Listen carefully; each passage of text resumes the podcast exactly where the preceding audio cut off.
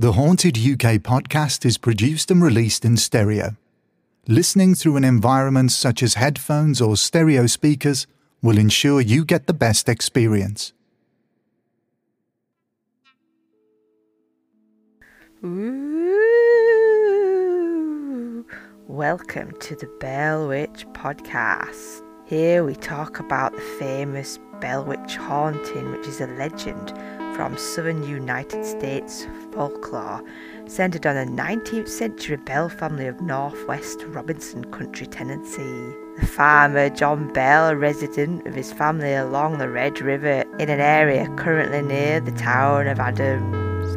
Hang on a second. No, no, no, no. No, no, no. That's the wrong Bell Witch.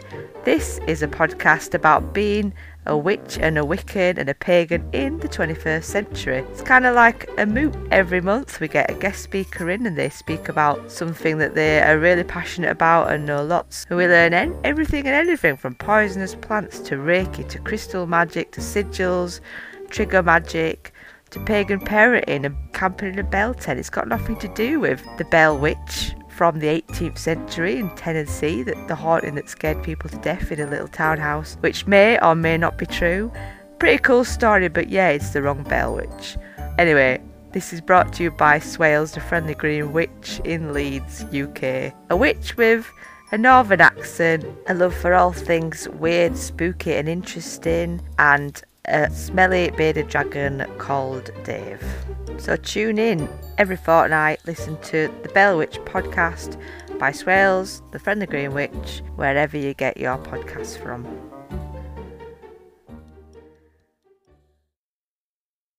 Here at Haunted UK Podcast Towers, we're committed to giving you high quality, great episodes time after time after time.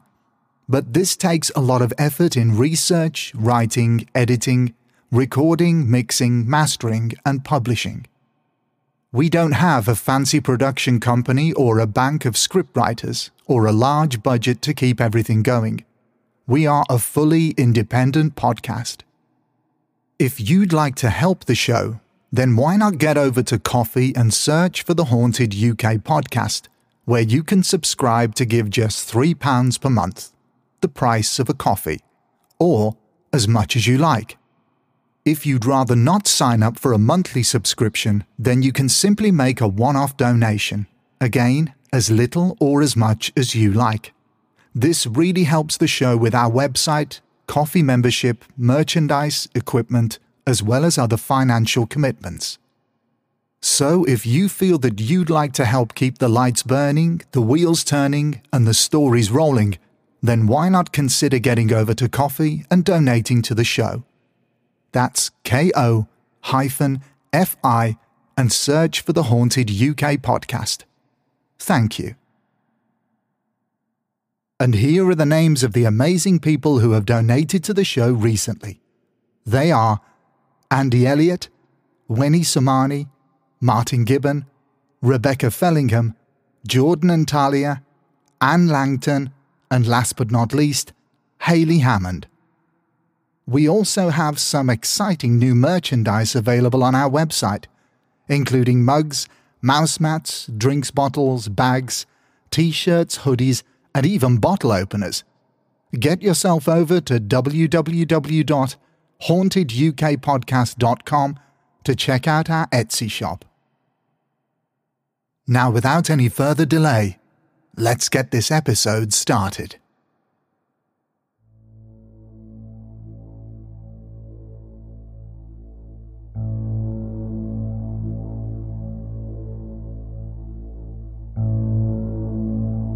As I crossed the threshold of the doorway, I felt something grip the back of my stab vest just underneath my neck and pull me backwards. The force of the pull was strong enough for me to lose my balance and stumble backwards into the room. However, not enough to make me lose my footing entirely.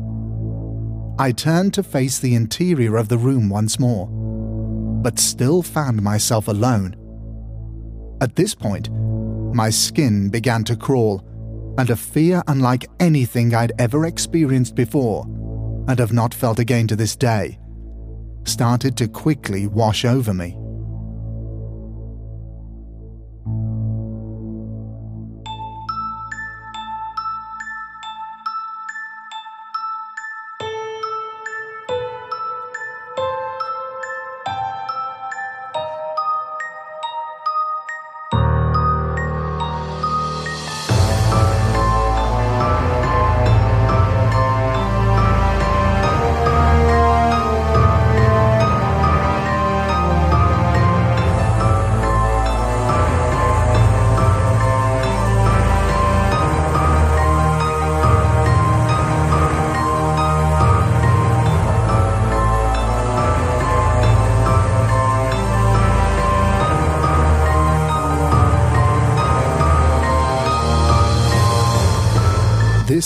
Episode 44 of the Haunted UK podcast, and it's time to hear stories from the amazing people who work in the emergency services and the military.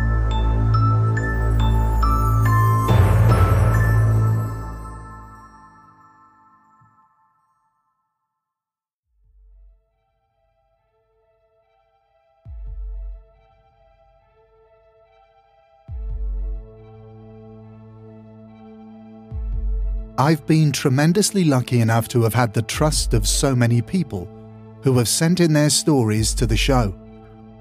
Every single one of them has been amazing, engrossing, sometimes heartbreaking, and often terrifying. It's always so easy for skeptics to entirely dismiss a credible person's account of an event, which science doesn't seem to accommodate. It's also very common for a witness's account to be picked apart because of their job, their physical or mental health, the environment which they were in at the time of the experience, and so many other variables.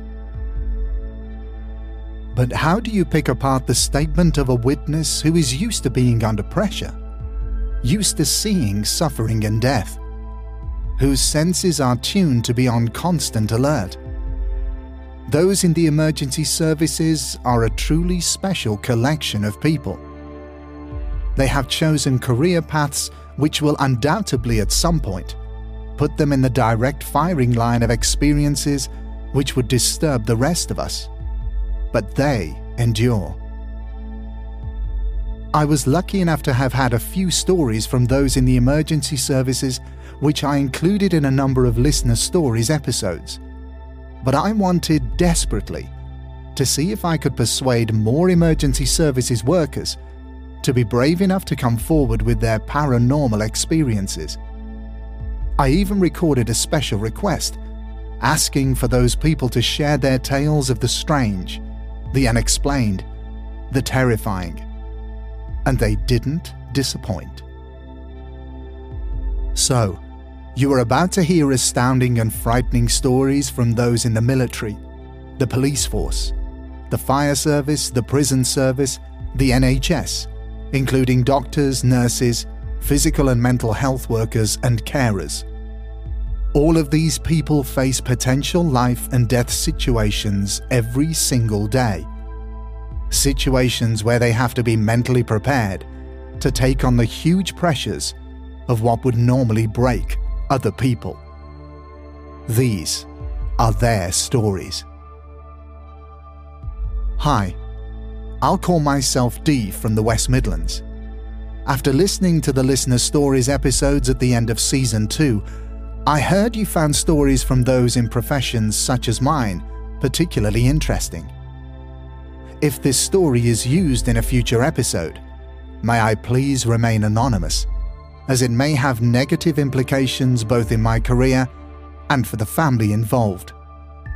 One of the reasons I don't tell people this story who I don't know personally is because many people would not believe it to be true.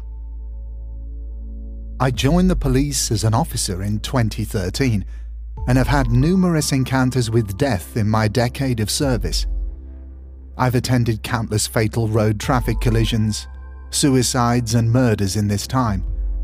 However, no incident has left me so shaken and disturbed as a seemingly routine call out one afternoon in the spring of 2015. At this stage of my life, being 24 years old and never having any sort of paranormal experience, I would consider myself to have been skeptical.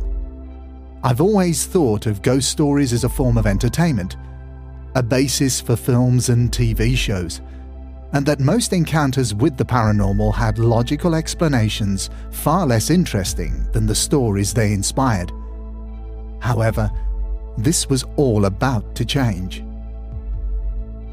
It was an afternoon, around 3:30 p.m. on a warm spring midweek day in Wolverhampton.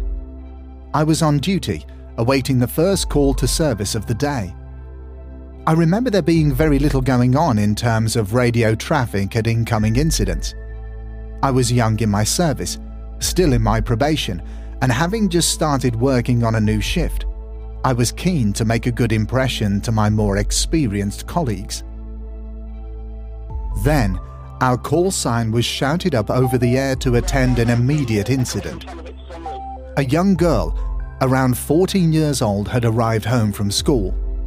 For context, the house was a large detached Victorian villa in an affluent area of the city. The property had multiple period features, including stained glass windows, a large heavy wooden front door, and a dark oak staircase immediately in front of you as you entered the house. The girl was not expecting anyone to be at home, so was somewhat alarmed when she entered the hallway of her home and heard her older sister's Casio keyboard being played upstairs in a bedroom at the front of the house. Naturally, she called out to her sister, Lauren? but was petrified when, in response to her voice, she heard distinct footsteps running across the landing and into a bedroom at the rear of the house. The girl ran out of the house and called her father, telling him that she just got home and that there was someone upstairs in the house. Her father called 999 whilst on his way back home. I arrived at the location only a few minutes after the call had been made. Excited and eager, I was keen to make a good impression, and what could be better than catching a burglar in the act? I entered the house through the front door and drew my baton in preparation to detain and arrest anyone inside. Slowly and quietly, I made my way up the staircase, which, as I neared the top of, allowed me to see into the rear bedroom where the girl said the intruder had run into. I noticed that the temperature in the upstairs portion of the house was notably colder than the downstairs and outside, but at the time, I simply put this down to it being an old house. On entering this room, I expected to be confronted with another person. However, there was nobody there. The entirety of the house was searched, including the attic, cupboards, and even the cellar, whilst other officers contained the address to prevent anyone escaping. But there was simply nobody there. I decided to check the rear bedroom of the house one last time, just to be double sure that I hadn't missed someone hiding. Again, nothing. I turned to leave the room, putting my baton away and letting out a quiet sigh of disappointment as I began to walk out of the room. This is when my skeptical stance on the paranormal would be turned on its head. As I crossed the threshold of the doorway, I felt something grip the back of my stab vest, just underneath my neck, and pull me backwards. The force of the pull was strong enough for me to lose my balance and stumble backwards into the room. However, not enough to make me lose my footing entirely. I turned to face the interior of the room once more, but still found myself alone. At this point, my skin began to crawl, and a fear unlike anything I'd ever experienced before, and have not felt again to this day, started to quickly wash over me. In literal terms, I ran out of that house, jumping down the last six or so steps and out of the front door. It was here that I saw the girl's father had arrived and was embracing his terrified daughter on the driveway. The father's eyes met mine, and he must have seen a face full of fear and confusion. He said to me, You experienced something in there, didn't you? The father then explained he believed there to be an active poltergeist in the house. My experience was just the latest in a string of unexplained events. The television would turn on in the dead of night and gradually be turned up to full volume, despite the whole family being asleep in bed. Items would be moved and hidden, footsteps heard, food being taken out of the fridge and thrown onto the floor, and a reoccurring smell of pipe tobacco being smoked in the living room, despite nobody in the house being a smoker. I always said that I would have to experience something firsthand to believe in the paranormal. Well, it turns out being touched by a poltergeist is more than enough to turn a skeptic into an adamant believer. Thank you for taking the time to read my story. I hope you've enjoyed reading it. Our next collection of stories come from Joe, who, after working in a variety of positions in the NHS, shares a number of very strange and creepy experiences. I have a few stories from working in a care home, working for patient transport, and now from working in 999 ambulance control. The first one that comes to mind from the care home is a story shared by all of us that worked there at the time. We had a resident who I'll call Susan, not her real name. Susan was bedbound and very elderly with stage 4 cancer, which had become so severe it had grown through her skin. Susan couldn't really talk anymore, but she smiled at you, and it was probably the nicest smile any of us had ever seen. You just knew you were in the company of one of life's nice people. Well, regularly, and I mean every few days, you'd walk past her room and see someone stay next to her bed, either in the chair or standing over her. When you'd pop your head in to properly speak to who we'd all assumed to be her daughter, there'd be nobody there. The number of times you'd see someone so clearly, you would even tell one of the other girls that Susan's family are in and ask them to take them a pot of tea, only to get there and to find no family. It happened all the time. When Susan passed away, one of the nurses came to the staff room to ask why no one had told her she'd passed. We didn't realize she had, so we said so, but this nurse insisted that she'd just seen what looked like people from a funeral director's, as well as a priest from the church. We ran down to find Susan was still alive but unconscious. She passed later that day with her family around her. The nurse was so convinced that she'd seen the guys in their suits and a priest at her side. Working for patient transport, I turned up one day to an old boy's house and was greeted on my way out by a lady with a red coat on. She smiled and rushed past me with a wave.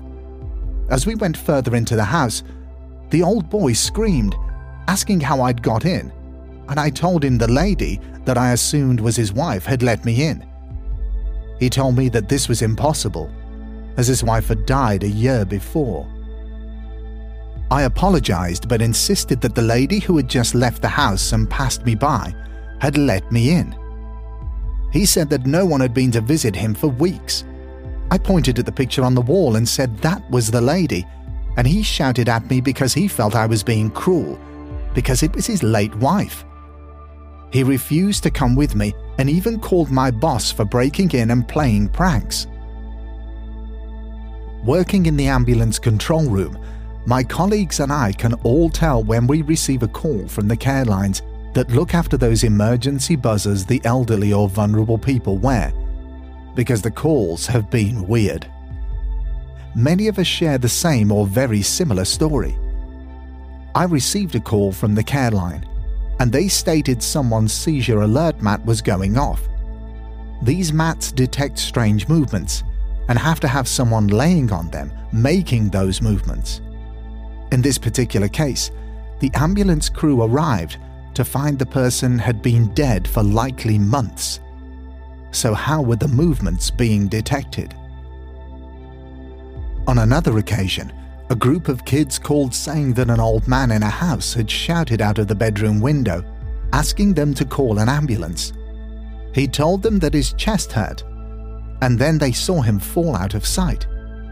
Again, the ambulance crew arrived to find that the male owner of the house was dead and had been for some time in the garden shed with awful chest injuries. In another incident, I took a call from the operator who said that there had been a request of an ambulance, but the caller on the landline had gone completely quiet. The operator asked if she could put the call through to me so that I could possibly trace it to an address. I took the call and started asking questions, following the procedure we have for silent calls. I then heard the loudest thump and a scream. Then the line went silent Hello. I stayed on the line until the crew arrived. They broke their way into the property and reported that the phone was in the middle of a room, completely stripped bare. The crew ended up calling the police because there was what looked like scratches going from the door to the phone. As far as I know, nothing more came of the situation, as the house had been empty for a long time. All the best, Joe.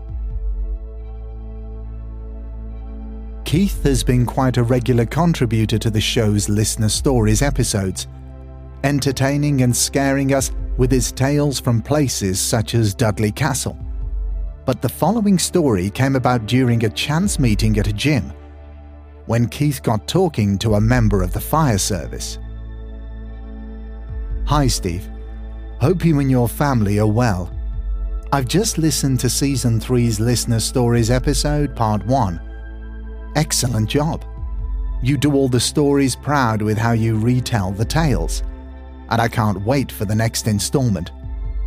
Some very interesting tales in this episode, and I find it really interesting when you get paranormal accounts from professional people, such as the Special Constable. Just going off track slightly, a gym I used to use years ago had a sauna and a steam room, etc and you would get to know some of the people there as you saw them on a regular basis. I'd finished my workout and went to the sauna, and upon entering, found that there was only one other person in there. I'd spoken to this person a few times before, and on this occasion, our conversation turned to paranormal experiences. This fellow was a fireman at the time, and he said a few years back when in the army he was stationed in Germany. At dusk, he and a colleague were travelling back to their barracks, and the journey took them past an old World War II German barracks in a heavily forested area, in the middle of nowhere. He said there were no windows or doors on the building, but just openings where they once were. Just a shell, if you like. He said as he was looking at the building, he was a passenger in the vehicle they were travelling in. He looked at one of the doorways and he said you could clearly see the silhouette of a World War II German officer standing in the doorway, as if looking at them. Immediately, he turned to tell his colleague, then turned back. But the figure was gone. He said you could clearly make out the peaked hat and long trench coat on this shadowy figure. Very eerie. Anyway, a big thank you for reading out our events at Dudley Castle, etc., with your excellent take on them. I'll endeavour to write more experiences for you. Take care. Keith. We now move on to a series of stories from an individual who works in the prison service. This person, who asked to remain anonymous, tells us of some incredible incidents which they have experienced both inside their place of work and outside. Firstly, I would like to say that I consider myself a skeptic with an open mind to the possibility of things that cannot be explained. In other words, I attempt to put a reasonable account to what I witness. Due to the nature of my occupation, I will not be giving my name or where I now work or have worked. I've worked in the prison service for almost 14 years now starting my life as an operational support grade, an OSG, at a prison in the Midlands. However, this is not where I am currently based, as I progressed to a prison officer and now work in a prison outside of the Midlands. To give you some context about what an operation support grade does within the prison walls, they are essentially the backbone of the prison service. They book in and search visitors to the establishment, escort vehicles into the prison, observe CCTV, and also conduct night shifts on the wings. They tend to have more interaction with visitors, and if they do work with prisoners, then it tends to be those who have a lower security clearance. The prison I worked in within the Midlands was opened in the early 90s, and even though it was quite a new prison, it has probably seen many prisoners leave the prison either at the end of their sentence or those that unfortunately never got to see their release date. There is one wing that staff feel uneasy about going on during the night shift. Although no one had ever told me that they had seen anything, it was always described as just a feeling.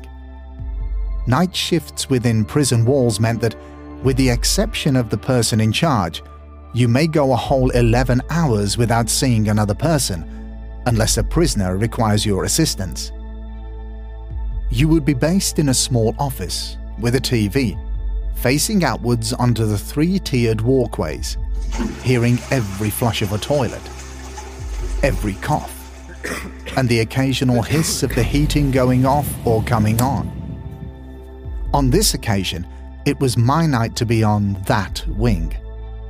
As you sit there facing over all the cells, behind you would be the wing boards, and above them would be the following day's unlock lists attached to three separate clipboards. The time was roughly about 1:15 in the morning, and this is an estimate as this occurred probably about 12 years ago, and although I can't remember the exact time, I remember exactly what happened next. Working on the computer, I was facing away from the roll boards. It was quiet, very quiet, with the noise of my typing being the only noise that was breaking the silence of 200 prisoners being asleep. Until I heard something fall on the hard polished floor that was behind me. I turned around to see that all three clipboards were on the floor. And yes, I know what you're thinking. A sudden gust of wind, perhaps. My counter argument is that all doors must be secured to the outside, and the office is in the center of the building. So it must have been a powerful gust of wind to get through the wing and to get through to the enclosed office. I could also accept the gust theory if only one clipboard hit the floor. But all three hit the floor at exactly the same time, so that all noise amalgamated as one. Another case that has no rational explanation within the prison walls occurred during prison visits. I was in the CCTV room, which is a very small room no bigger than 10 feet by 6 feet.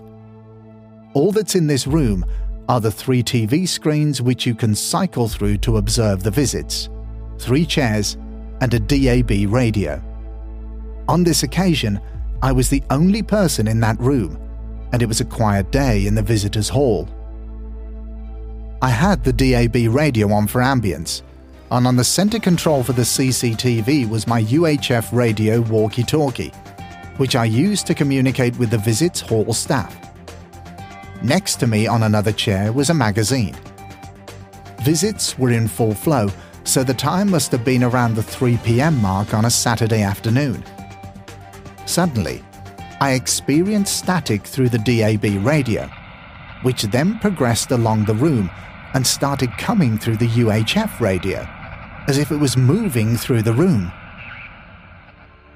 I can only explain it as moving so you can get a sense of movement of sound within the room, nothing visual at all. As the static passed through the UHF radio, and if it was visible, would have passed the chairs, the magazine on the chair flipped off the chair. There was not much height to the flip. It was as if someone pushed it off the chair and it hit the floor. This whole event was really intriguing to me as I sat there and tried to justify in my head what I just witnessed. My drive to the prison gave me two different journeys to work. One was longer but quicker via the M5. The alternate journey was through Hanbury Woods, or as it's also known, Dodder Hill Common near Droitwich. The surrounding woodland was a site that many people attended to end their suffering, which led to a local pub calling its new bar the Hangman's Bar.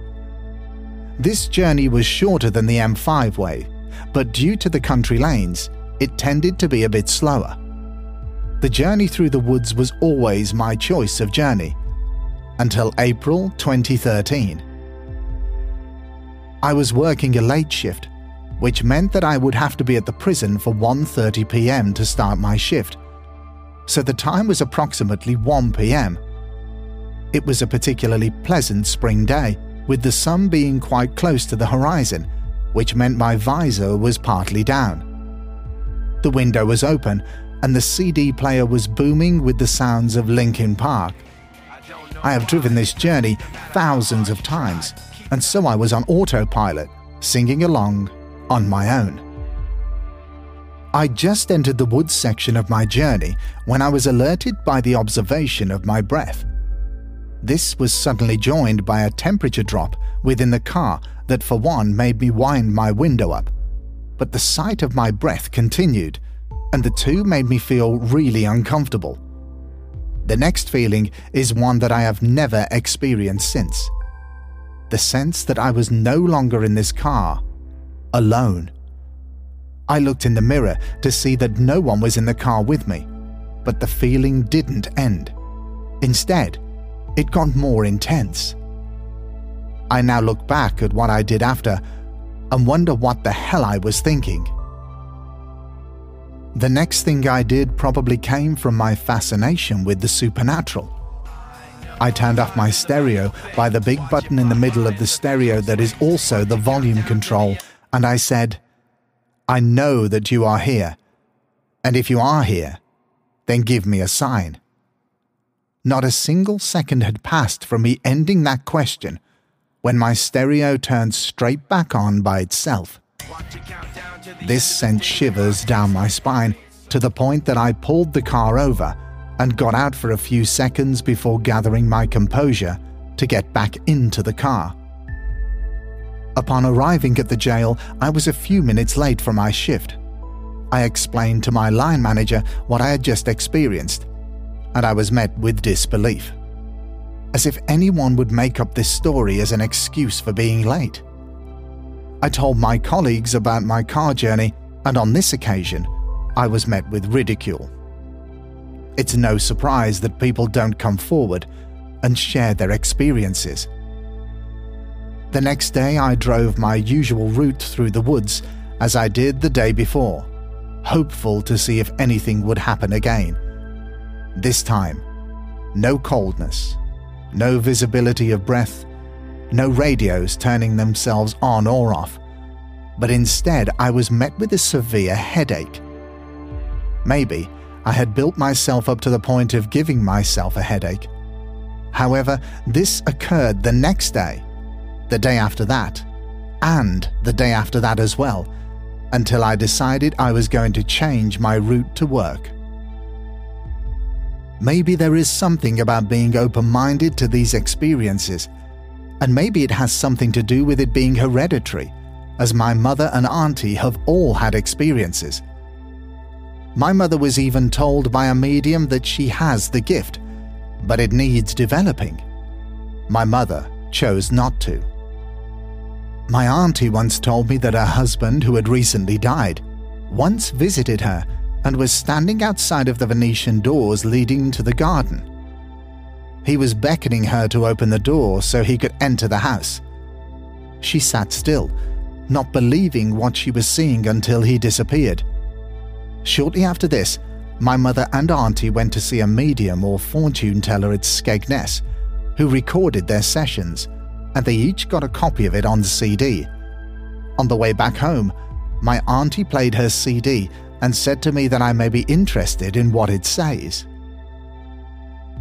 This unidentifiable female voice said that, quote, I have your husband here with me now, and he wants to ask you one question, end quote. What is the question that my uncle wanted to ask my auntie? I will leave you with the sentence that followed. Quote, Why didn't you let him in? End quote. As you all know, with every story that is sent into the show, I always reply, and I asked if there was any history with the land that the prisons were built on. And this was the reply. The prison that I worked at was opened in 1993. However, this Category B prison was built upon 243 acres of farmland. This land also had a Category C jail built on it at the time. However, the building that was the Category D open prison is the building that the land belongs to, and it's the building with the history. It is this building that was the main manor house for the land and farm around it. This manor house and the land it stood on were also the location of an abbey which both came into the possession of the Windsor family in 1542 at the dissolution of the monasteries. One of the most important late 19th century country houses in England, the mansion was built between 1884 and 1891 by two men for the first Earl of Plymouth. At his coming of age in 1878, he inherited some 30,500 acres and an income from ground rents and port royalties, which allowed him to undertake the building of the manor at a time when many landed aristocrats were facing retrenchment due to the agricultural depression.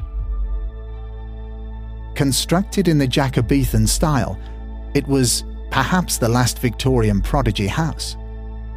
After the Second World War, the third Earl sold the estate to the Crown, and it was redeveloped as a prison. The mansion was used to house young offenders and later low risk prisoners, while adult prisons were built in the grounds.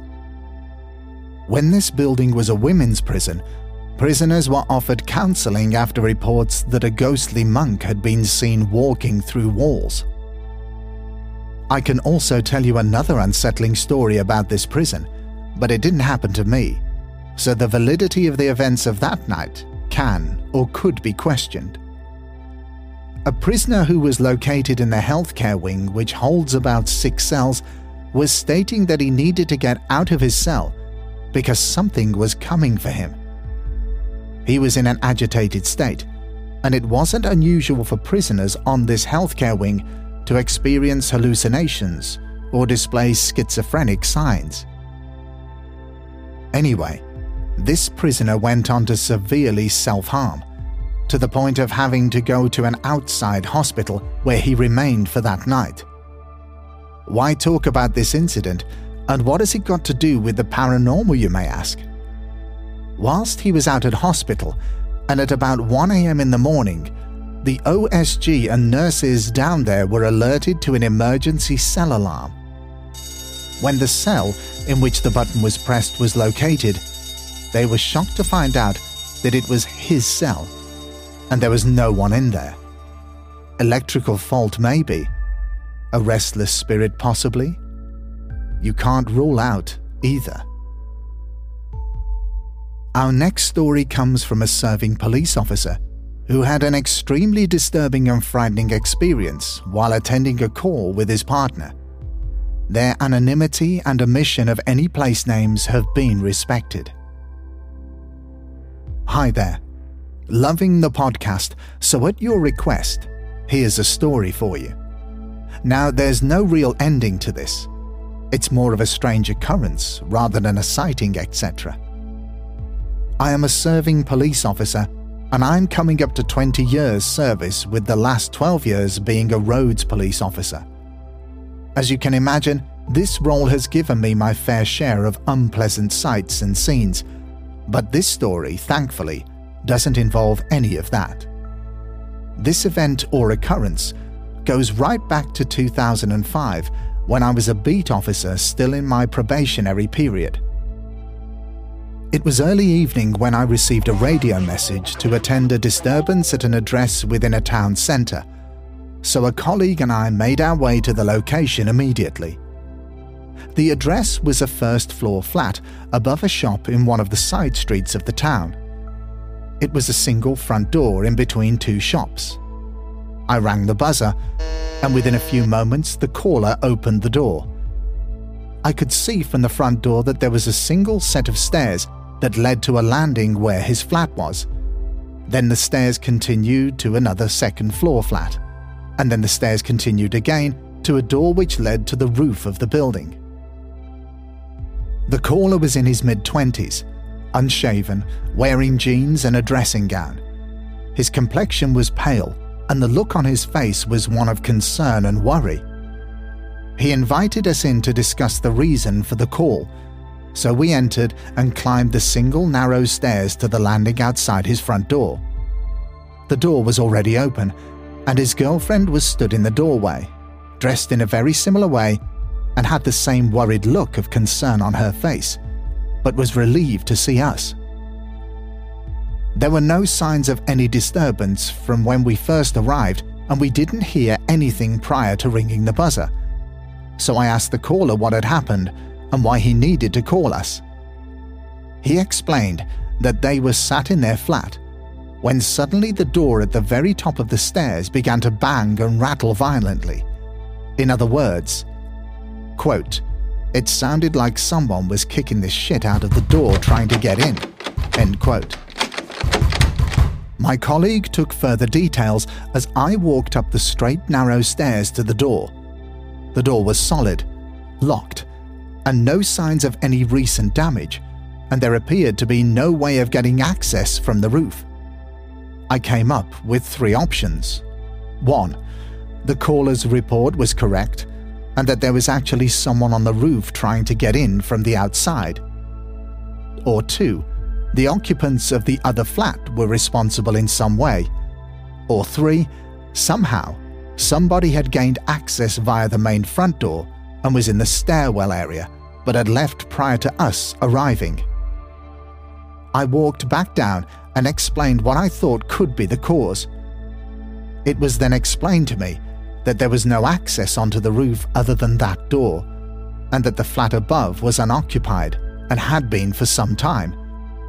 They were the only people living above the shop, and they didn't hear anyone running or walking around on the stairs, and they certainly didn't let anyone in other than us. I walked back upstairs to take a look at the flat above to ensure that it hadn't been broken into, and I could see that it was secure and even padlocked, presumably by the landlord to prevent any break in. There was nothing else I could see that could explain what he had reported. I walked back down the stairs, and at this point, my colleague had gone inside the flat with the tenants.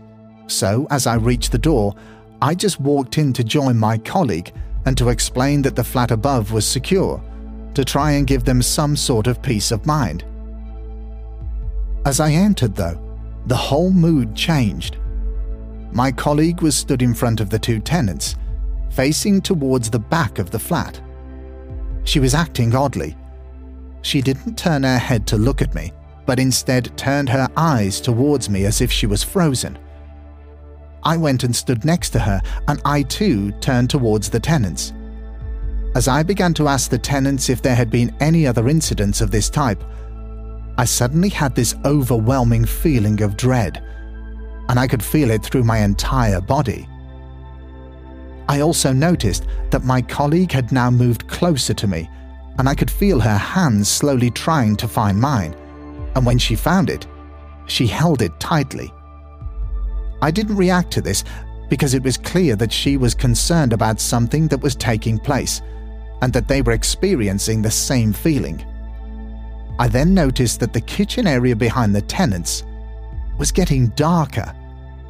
The light in the flat wasn't great to begin with, but this was noticeable it was as if it was being slowly filled with blackness. My colleague had also noticed this, and she gripped my hand even tighter. I could see the look on the faces of the tenants. They looked tired, concerned, and they were clearly aware that we were feeling and experiencing something that had been happening to them. I don't know what we were experiencing, but what with the intruder event originally reported to us, the violent hammering of the door, that feeling of dread, and the darkness enveloping the flat, and then my colleague grabbing my hand the way she did. It was clearly something beyond our explanation and beyond our control. I explained to the tenant that everything appeared to be in order and that nobody had broken in. So, in that respect, they were safe. But they should call us immediately if anything else happened and keep this door locked. He thanked us for coming out, and as I was about to leave, they both looked at me in a way that declared an unspoken acknowledgement that we all knew that something else was going on, and it wasn't the act of another person. My colleague and I got back to the patrol car where there was a moment of silence until we'd driven far enough away from the area and we grabbed a takeaway coffee. We then discussed what had happened. She told me that as I had gone up to check on the other flat, the tenants invited her in. As she walked into the flat, she suddenly felt dread and a heavy atmosphere. She is a believer in the paranormal, and she said there was a definite presence in that flat. And whatever it was, it was evil. Truly evil. She explained that she could see the kitchen getting darker, as if something was warning us to get out, which is why she grabbed my hand. And it was at that point she just wanted to leave. It was clear that we'd experienced and felt the same thing, and that the tenants knew that it wasn't just something banging the door trying to get in. There was something much more going on, which unfortunately we were powerless to deal with. In the years that followed, my colleague and I have taken different paths within the service, but whenever we bump into each other, we always speak about that incident and laugh. I guess it may be a comfort thing, but it's a day that will always give us both chills. Knowing what I know about the strange world of the paranormal, I do believe that we had a real, genuine, paranormal experience. We now move from the experiences of one police officer to another, but this time, the officer is now retired. As with many of these stories, names, case details, and locations have all been either left out or changed.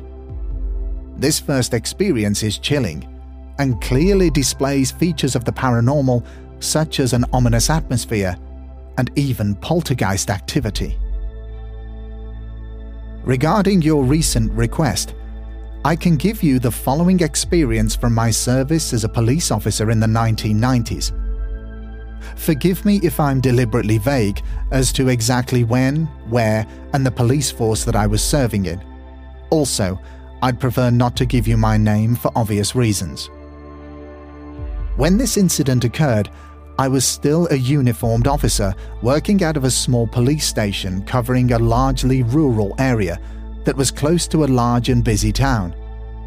One day, I reported for duty to be told that we'd had a murder on our patch and that a couple of uniformed officers were required to support CID by guarding the crime scene. The crime scene was a small Victorian red brick cottage which was part of a small rural hamlet of a dozen or so similar cottages. The lone female occupant had been found dead, and her injuries suggested that it was a robbery gone wrong. Her body had been found in the cottage's kitchen. I spent the day guarding access to the cottage's front door and logging everybody who went in and out. Nothing of note happened that day, and I booked off duty in the early evening, with the prospect of a night shift the following night back with my usual team. I booked on duty that following night and was given my crewmate for that shift with my designated patrol area. It just so happened to include the hamlet where the murder had occurred. We were instructed to pay particular attention to the cottage and drive by it at least once an hour throughout the night. We were told that the cottage was now locked up and a key was at the police station. My crewmate Mike, not his real name, and me began our night shift, which was quiet with little going on, until about 2 am. Our radios bleated into action with instructions to return to the police station and pick up the key to the cottage. A neighborhood called in to say that the lights in the cottage had been turned on and they could hear noises coming from inside. This was plainly urgent so we drove back quickly to the police station, grabbed the key, and drove with our blue lights onto the cottage. When we arrived at the cottage, the neighbours were outside, clearly distressed. This was a fairly young husband and wife. The wife was in tears. They told us that lights had been switching on and off in the cottage, and they had heard somebody moving around. It was now around 2:20 a.m., pitch black, and yes, the cottage's lights were all on, which we could clearly see. Our control room had already confirmed to us via our radio that the last police officer to leave the cottage had ensured that all the lights were turned off the day before. Mike and I entered the cottage via the back door that led directly into the kitchen where the lady's body had been found.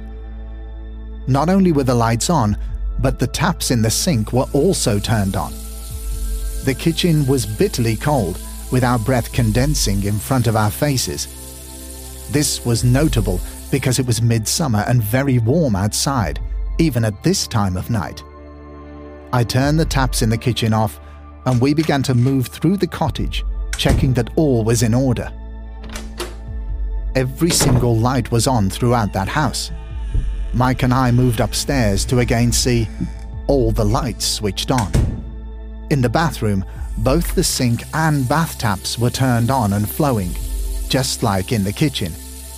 Mike switched these off. We weren't speaking much, although making the occasional forced joke about ghosts, when we both distinctly heard somebody walking from the direction of the main bedroom along a short corridor towards where we were in the bathroom. We both burst out of the bathroom into the corridor, Oi! and there was nobody there. The corridor was now as bitterly cold as the kitchen had been. We again searched the entire cottage, which was quite small with nowhere to hide. As we returned to the ground floor, turning lights off as we went, we heard a noise in the kitchen. The kitchen sink taps were again turned on and flowing. We turned them off again and quickly exited. We did our best to reassure the two neighbours that all was well, and we departed, both now quite shaken. When we first arrived in the cottage, we locked the back door into the kitchen behind us so nobody could have followed in, or indeed exit before we did. We searched every inch of the cottage, and there was nowhere for anybody to hide. We checked the crime scene logs afterwards, and the lights had all been switched off, and this was recorded on the log by the last officer to leave.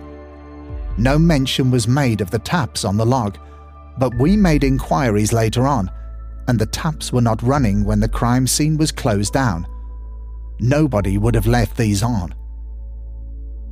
The kitchen where the lady was found and the corridor where we heard the footsteps were distinctly colder than the rest of the house on what was a very warm night.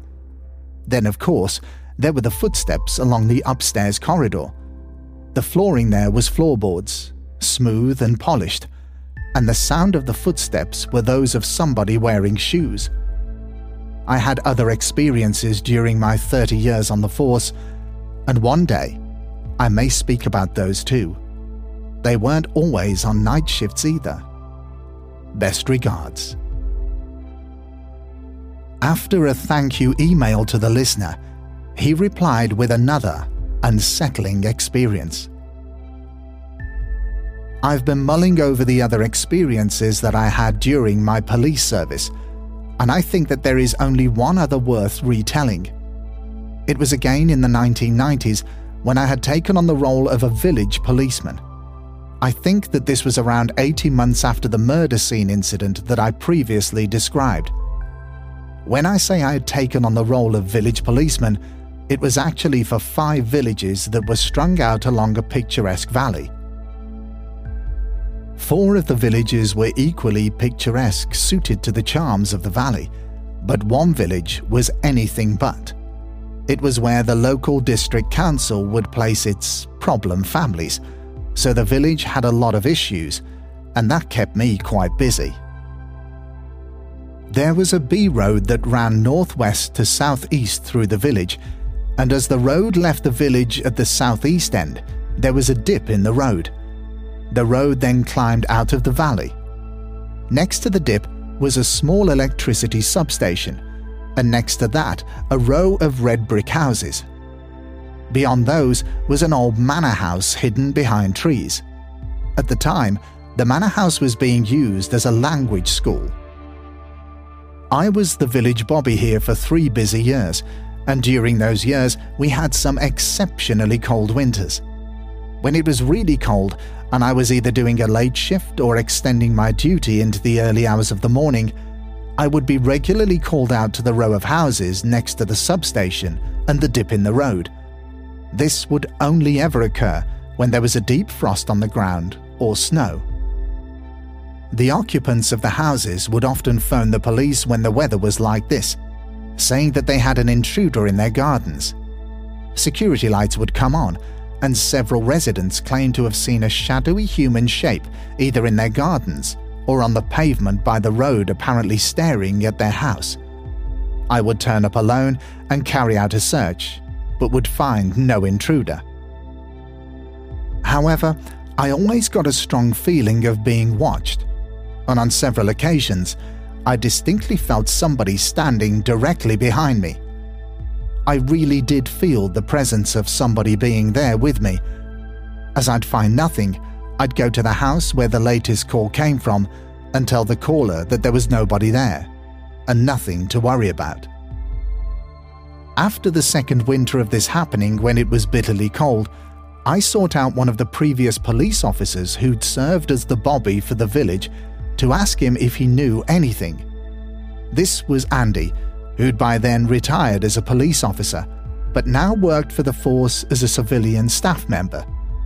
I told Andy what had been going on, but before I'd had chance to tell him very much, he laughed and told me that it was exactly the same when he was based there in the 1970s.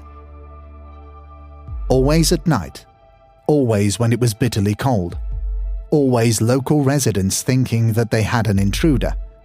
No intruder was ever found. Andy told me that he once knew a former officer who had been the village policeman there in the 1960s, who told him that the same thing was going on back then. Andy knew much more, however. He told me that when he was there, he did some research. An understairs maid who had been at the nearby manor house that was now the language school had had an affair with the owner of the manor back in the 1800s. When his wife found out, the maid was banished from the manor without notice. She was thrown out with nowhere to go. This was late at night, in midwinter, on a bitterly cold night. She was found dead the following morning, having frozen to death. Where she was found was where the small electricity substation would later be built by the dip in the road, close to the row of red brick houses whose inhabitants thought they had intruders every winter. Andy even had a photocopy from the local newspaper from the 19th century reporting the tragic discovery of the lifeless body of the maid. I made further inquiries in the village myself. Several older village residents knew all about this, and apparently that short stretch of road by the dip was well known for being haunted. Well, that's the last experience that's worth repeating. Keep up the good work. And that, I'm afraid, is where we're going to leave this episode. I think you'll all agree that these stories are all amazing and at times very, very chilling. A massive thank you to everyone who came forward and kindly shared their experiences. It's hugely appreciated, and I'm tremendously grateful. Remember, this is only the first part in this two part episode, so there's plenty more to come. You'll all just have to be a little patient. In the meantime, be wary and careful of small village hamlets with big, grim, tragic secrets or shortcuts through forests with grisly pasts, and of idle, functionless doors at the top of an apartment building stairs. Because the next person to feature on an episode could be you. Do you have an interesting story which you'd be willing to share with the show? If so, your story could feature in our end of season listener stories episodes please get in touch with the show via email at contactus at hauntedukpodcast.com, marking the subject as listener story. We're waiting for your stories. As well as Ko-fi, you can also follow the Haunted UK podcast on Twitter at Haunted UK Pod and on Instagram at Haunted UK Podcast. You can also find us on our website at www.hauntedukpodcast.com, where you'll be able to keep up to date with news and announcements, browse and download our episode scripts, get in touch with us, and much, much more. This episode was presented by Steve, produced by Pink Flamingo Home Studio, which you can also find on Instagram by searching for at Pink Flamingo Home Studio. The script for this episode was edited by Marie Waller Proofreading. For more information about this service, contact Marie at mariewaller.proofreading at gmail.com. For a list of all research sources which we found helpful for the writing of this episode, please see the show's notes. Thank you again for listening to and supporting the Haunted UK podcast. So until the next episode, stay safe and take care.